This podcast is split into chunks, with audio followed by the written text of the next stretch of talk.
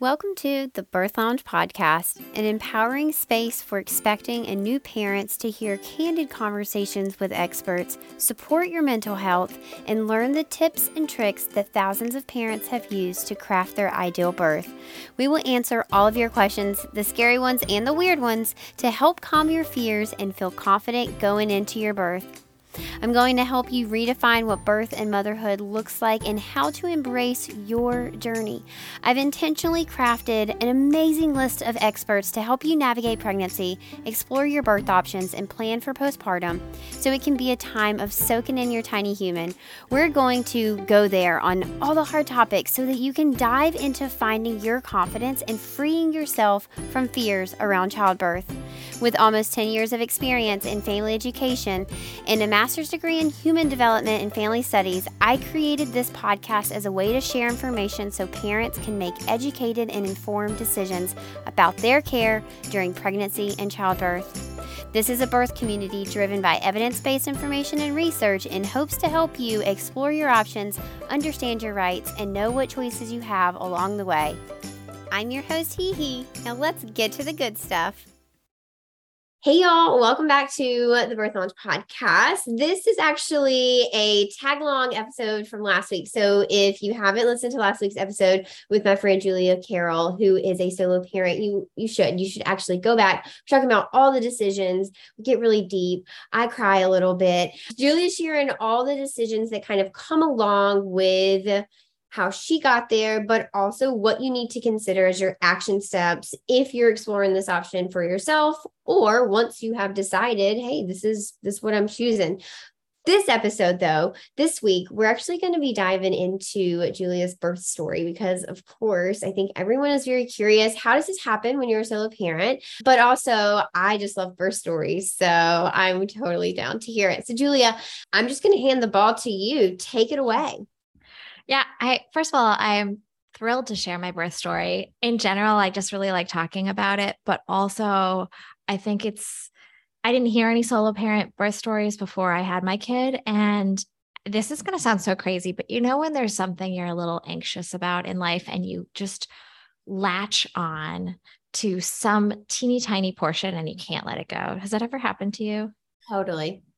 So well before getting pregnant, well before even committing fully to being a solo parent, I was like, I can't be a solo parent because who's going to drive me to the hospital?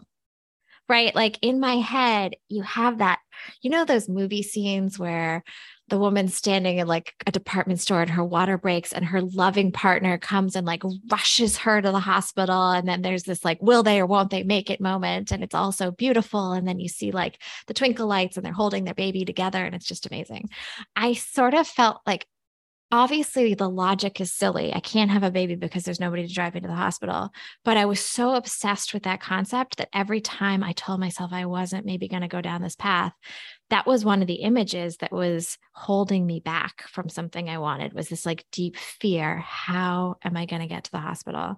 As it turns out, my parents drove me, but I was obsessing over this preconception during my fertility journey, during nine months of pregnancy. I was like, just compulsively up at night, terrified I wasn't going to get to the hospital.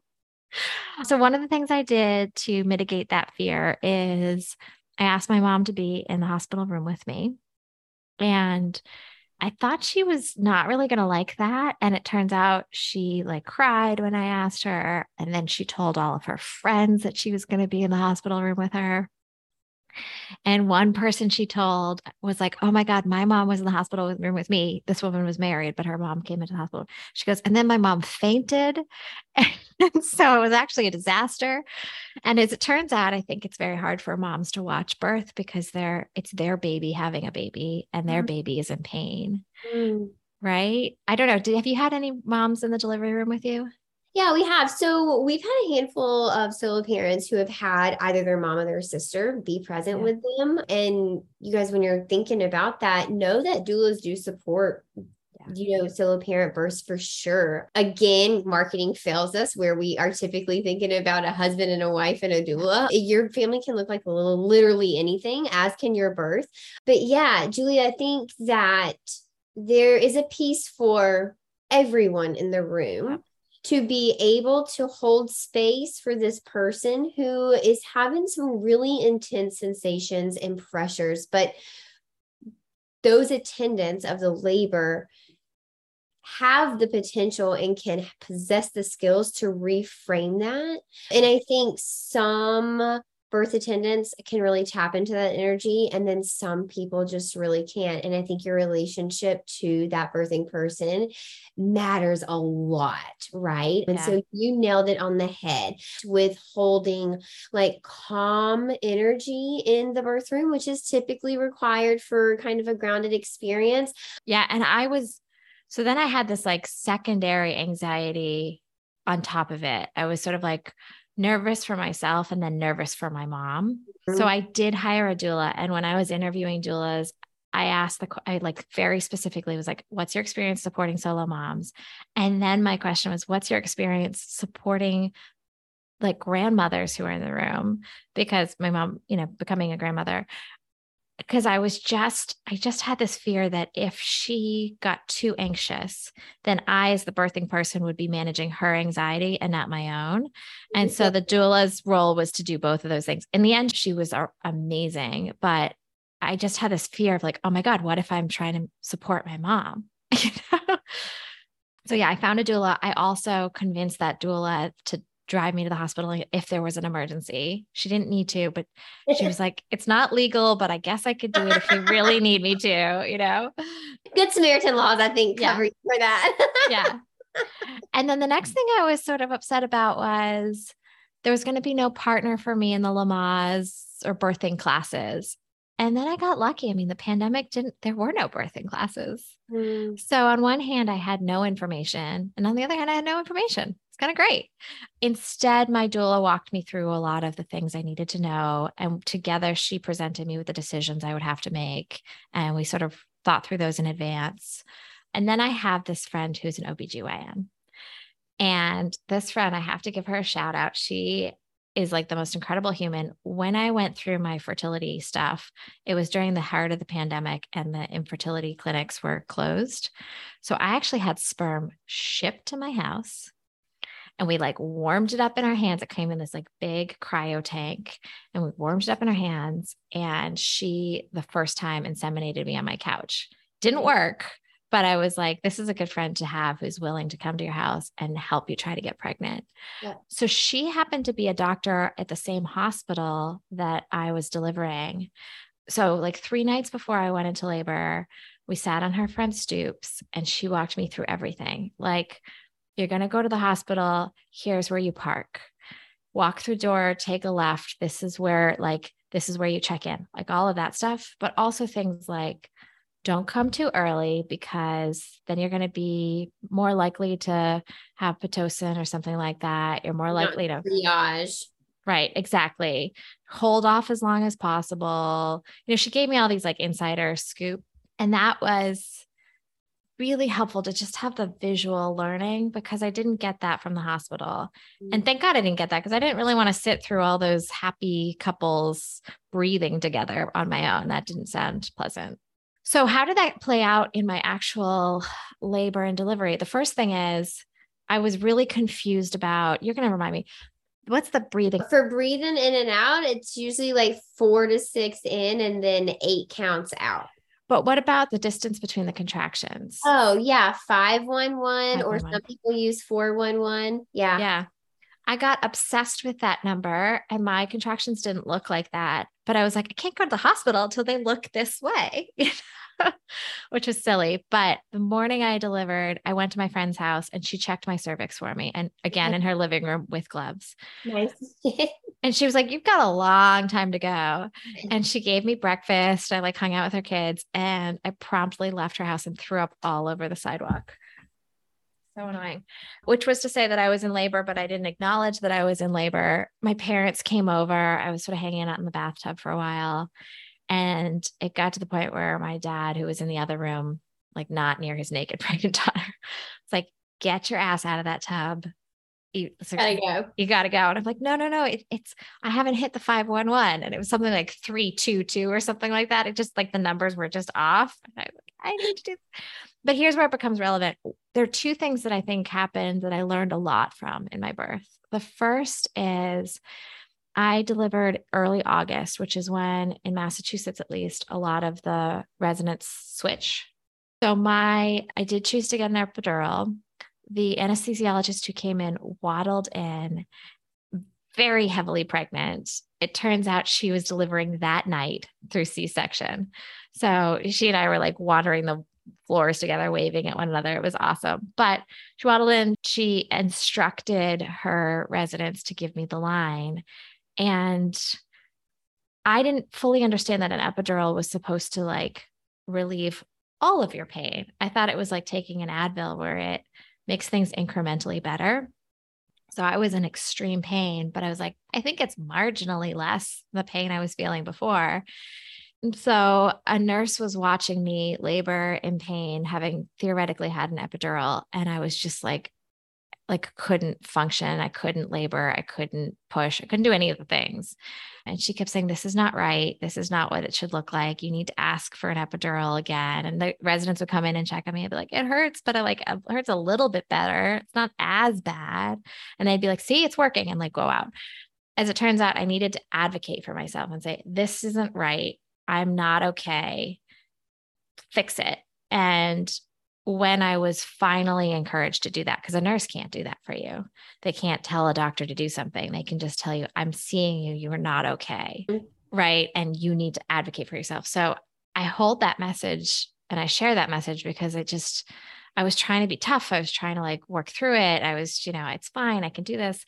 And the second I said, I'm not okay, get the doctor in here, fix it. And she came in and fixed it.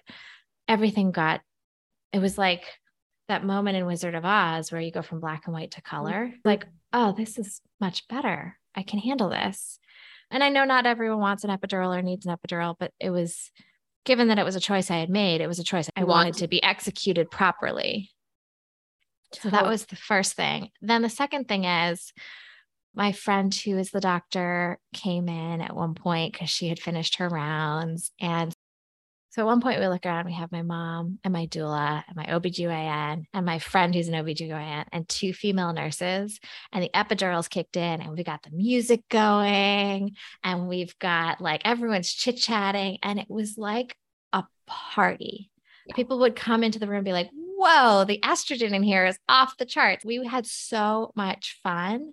Once the epidural kicked in, I had like this big raging birth party. And it felt good to be surrounded by a community of women. And it felt good to just like, I think about those communities where people birth together and everyone shows up and supports you. And I had that. And I don't think many people do.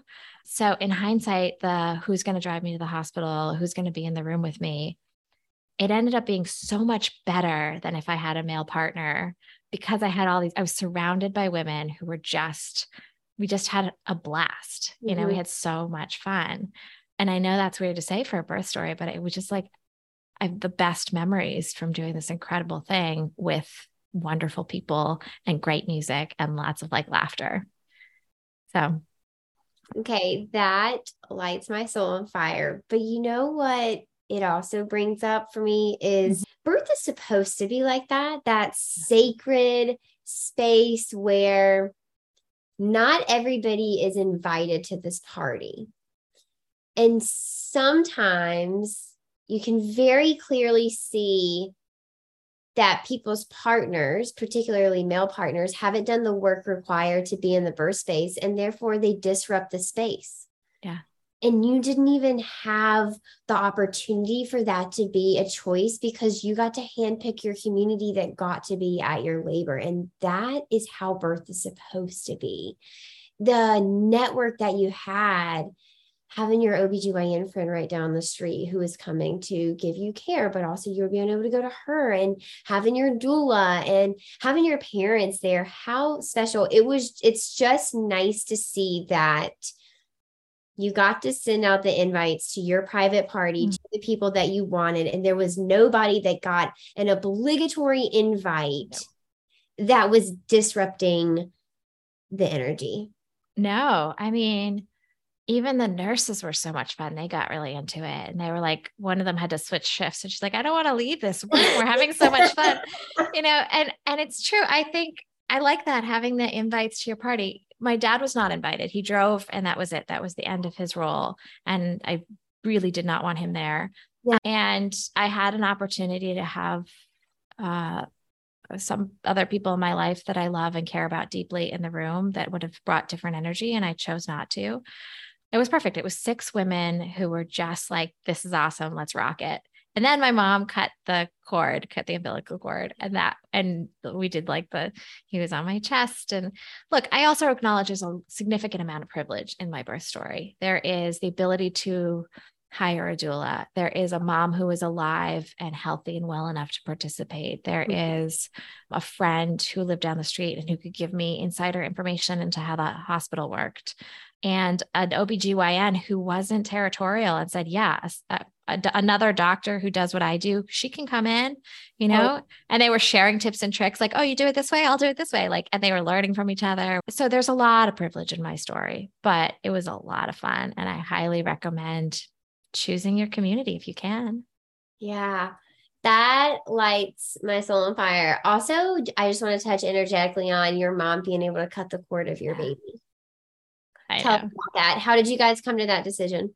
Oh, it was just so obvious. It was just like, if she's going to be in the room anyway, I want her, really want her to be like fully participatory.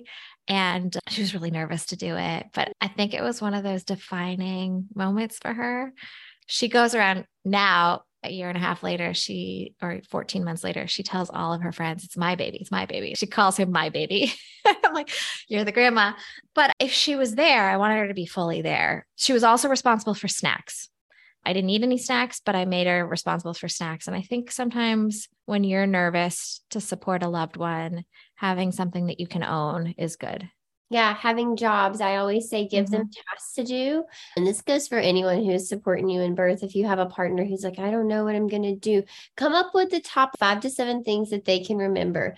If I am looking like I'm in a lot of pain and nothing is working, encourage me to get in the shower. Number one, make sure I'm taking sips of water every couple contractions. Number two, don't forget that I should be being offered food every two hours or so.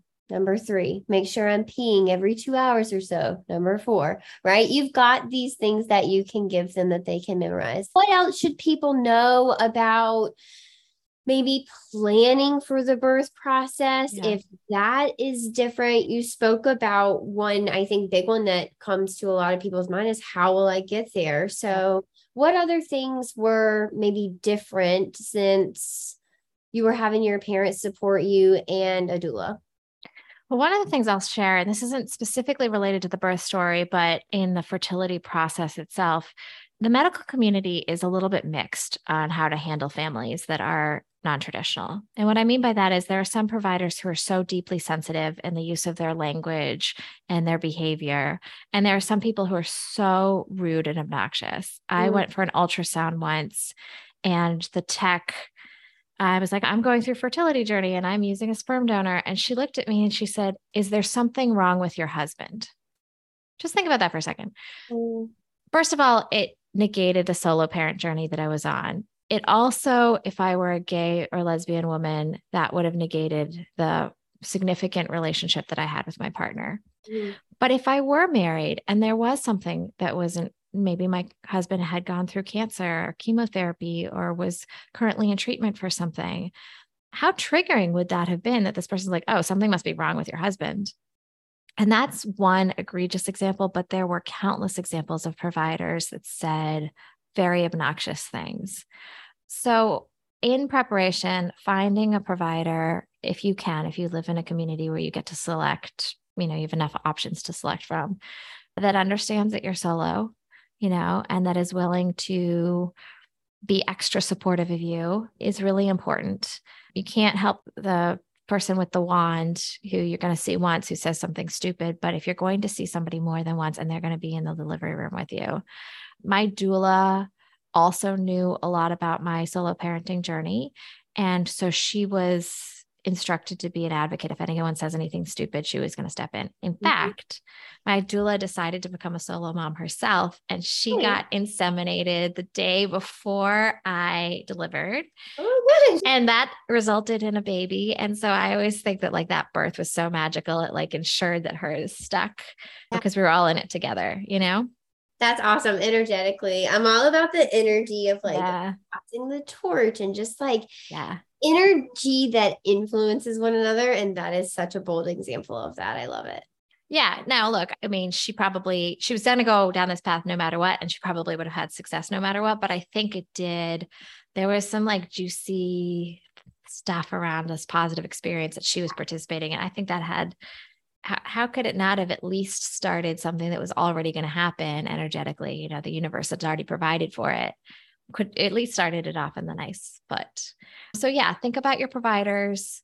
Don't be ashamed to communicate. This is what path I'm on, and this is how I want to be treated. And I think it's natural to have, there's just certain things that we're never going to let go of. I'm never going to let go of the image of sitting in a birthing class with a ball, you know, breathing with my exercises with like this gorgeous man standing behind me and, and supporting and loving me through that. I don't get to have that picture, but I also could have, I opted out of any birth classes. I chose to get a private education by asking my doula all the questions. So I think the journey, the birth journey can be who you make it, in part by who you select. You mentioned that. And in part by advocating for yourself, which I learned from the epidural crisis, or asking people to advocate for you. You know, if I'm in crisis and somebody says something stupid, step in and, and get them out of the room. Absolutely. A hundred percent. Yes. I really do think that your birth is an invite only event. And I yeah. really do mean that. If, if someone is not deserving of their invitation, they've got to go. It can't be you. You're not the star of the show. And also the security guard, somebody else has got to be there to escort these people yeah. out and to let them know like, hey, I'm so sorry, but we are actually requesting a new nurse. We're requesting a new doctor. We need just the room cleared for twenty minutes just to like get things reset. Right. Yeah, absolutely. Okay. Julia, can you give us some of the most useful, helpful, most frequented resources that you have, or maybe had in the beginning of this journey, that if someone were in the beginning stages of this process, what, what resources should they absolutely one hundred percent be aware of? If you're going through a solo parenting journey, I definitely think joining the Facebook group, Solo Mom by Choice, is key. I just think it's really important because you can ask or l- witness any number of questions and that'll all come up. I think making sure you're talking to your providers. This choice I made is important to me, and I, you know, it's important that you respect it, is key. As far as birth itself, independent of being a solo parent, there was an online tool, and I can't remember the name of it, which basically laid out all of the like major decision points you would have: epidural, no epidural, whether you do cord blood banking or you have the cord blood, extend the amount of time before you cut the cord, whether they get the goop in their eyes, you know, all these things. Just listed all of the decisions you'd make and gave the, the evidence-based research behind doing one or the other, and reading all that and being able to make my choices in advance. Mm-hmm. So it wasn't a birth plan necessarily, because I understand that birth plans are really just suggestions. It was, if I'm faced with this decision, what do I want? If I'm faced with this decision, what do I want? So it was really important to me that the cord get cut, as like that he have his cord as long as possible, you get as much of that beautiful blood flowing until like the last minute. So that was, you know, those, those kinds of things, which you can get through a doula or through your own online research, I think is really key. Yeah, yeah. That just that empowerment to take control of your yeah. situation. You don't have to sit by and be idle hands for nine or ten months while you wait for your baby to get here. Go ahead That's and start right. planning now, right? I always, always say the longer your runway, the smoother the landing. So start planning now. And you nailed it. It's not a plan as much as it is a list of your preferences, and the people around you in labor just check in with you and say, yeah. Julia, I know that it was really important for you to do delayed cord clamping, and you wanted him to have, you know, his cord turn white. is that something you're still interested yeah. in? And you're like, yes, absolutely. And I say, okay, great. You know, your baby's been born for about a minute. So your doctor might ask you if they can cut it soon. So just be prepared for that. Now, you know, the question is coming, right? Hopefully you've talked to your provider about your preferences and they know this, but yes. what happens if it's a provider that you've not ever talked to, or what if it is the on-call doctor and they're not your provider who you have had this conversation with? So different things pop up, but yeah, absolutely. There's one other thing I'll say, which is if you do choose to become a solo mom or solo parent, you've made a big, major choice. You've taken control over your destiny and you are really shaping your own life. And so that should extend to your birth, right? For me, the decision to make, to become a solo mom was almost like this. It opened all these gates to say, wait a minute, I'm in control over so much more than I thought. I made this big decision. I made this hard choice. So yeah, I am going to insist on the cord blood bank and not the, the delayed cord clamping, because that's important to me. Whereas I think prior to making the big major life choice, I might've let some of the smaller life choices slide. In this case, I was like, no, I may, I'm, I'm fully committed to this path and I've made all the hard choices. So for sure, you're going to listen to me on this little one. I think there's just an overarching theme of when you're ready to reach out and grab your control, it is there yes. for you to take. Yeah, I think that's right. And I think the other thing is I would want everyone to walk away and say that a solo parent's birth journey can be beautiful. It can be wonderful. It is, you're not missing something. There's no lack or loss by not having your partner in your life. It's not a sad event. It can be. I mean, if you've lost your partner or have walked away from a relationship just before having a baby, which I know many people have, that can be sad. But if you're choosing this, it's joyful. It's your mm-hmm. choice. And the birth should reflect the joy that you put into the decision to become yeah. a solo parent. Yeah. Oh my gosh, that is beautiful. Okay, Julia, I want to wrap up with how people can get in touch with you. So your podcast, Storked, and that's S T O R K apostrophe D. But where else can people find you and connect with you and learn more about your story? Yeah. Thank you so much for asking. So first off, Storked is on any channel that you normally get your podcasts, Apple, Spotify, you name it. Secondly, we have this incredible newsletter where we talk about a lot of these topics in addition to the podcast. So definitely sign up for that. You can do that on the website, which is storked podcast dot com.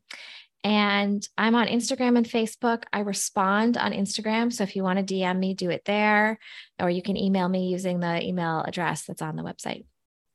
Cool. Oh my gosh. You are A, a beam of light, and B, such a great and incredible resource for people who are choosing a non-traditional way to build their family. And, you know, I love challenging the norm. And so I think that I'm so drawn to you and the conversations that you facilitate, because you do exactly that. You challenge us to rethink, well, what does family mean? And, and how do families become a family? And what does it mean if your life doesn't take those traditional routes? What does that say about you? And I think that a lot of humans could really benefit from thinking deeper about themselves and their self-worth and their meaning of being on earth in conjunction with these things, but also separately from these ideations of, you have to do things this way. You have to grow up and get married. And you have to, I mean, we're seeing it now with college. You have to go to college.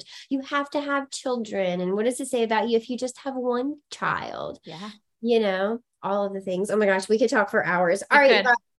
All the things. So, so much for joining us, Julia. This has been fantastic. Listeners, please reach out to her. She is such a wealth of knowledge and just such a kind spirit. You're going to feel so much lighter after talking to Julia, or I always do. All right, you guys, thanks for tuning in this week. I will see you next week. If you're listening on the podcast, tune into YouTube. And if you are listening on YouTube, check us out on the podcast for, for, for some more really rad guests. Thank you so much. Bye, y'all. Thank you. Thank you so much for tuning in today. I truly do value this community and I love hanging out with you. If you found today's episode helpful, share it with a friend. Share it with someone who might also find this information helpful. I'd love to hear what you have to say and read your sweet words on iTunes. You can leave us a review, and this helps get this information into the hands of parents who might also benefit from hearing it. If you're interested in joining The Birth Lounge, you can go to the birth lounge dot com. Our blog is linked there. You can find all sorts of free information as well as how to get your access to The Birth Lounge. You can always hang out with me on Instagram as well at Tranquility by HeHe. Until then, stay educated, stay supported, stay confident. Hey there, just a friendly reminder that nothing in this podcast is to be used as medical advice, diagnosis, or treatment. Please consult your healthcare provider with any questions or concerns you have about your health or anything discussed in this podcast. Side effects may include educated adults, informed decision-making skills, and consensual care. Tranquility by HeHe and The Birth Lounge are not responsible for any ideal births that were created with this podcast. The birth parent deserves all the credit.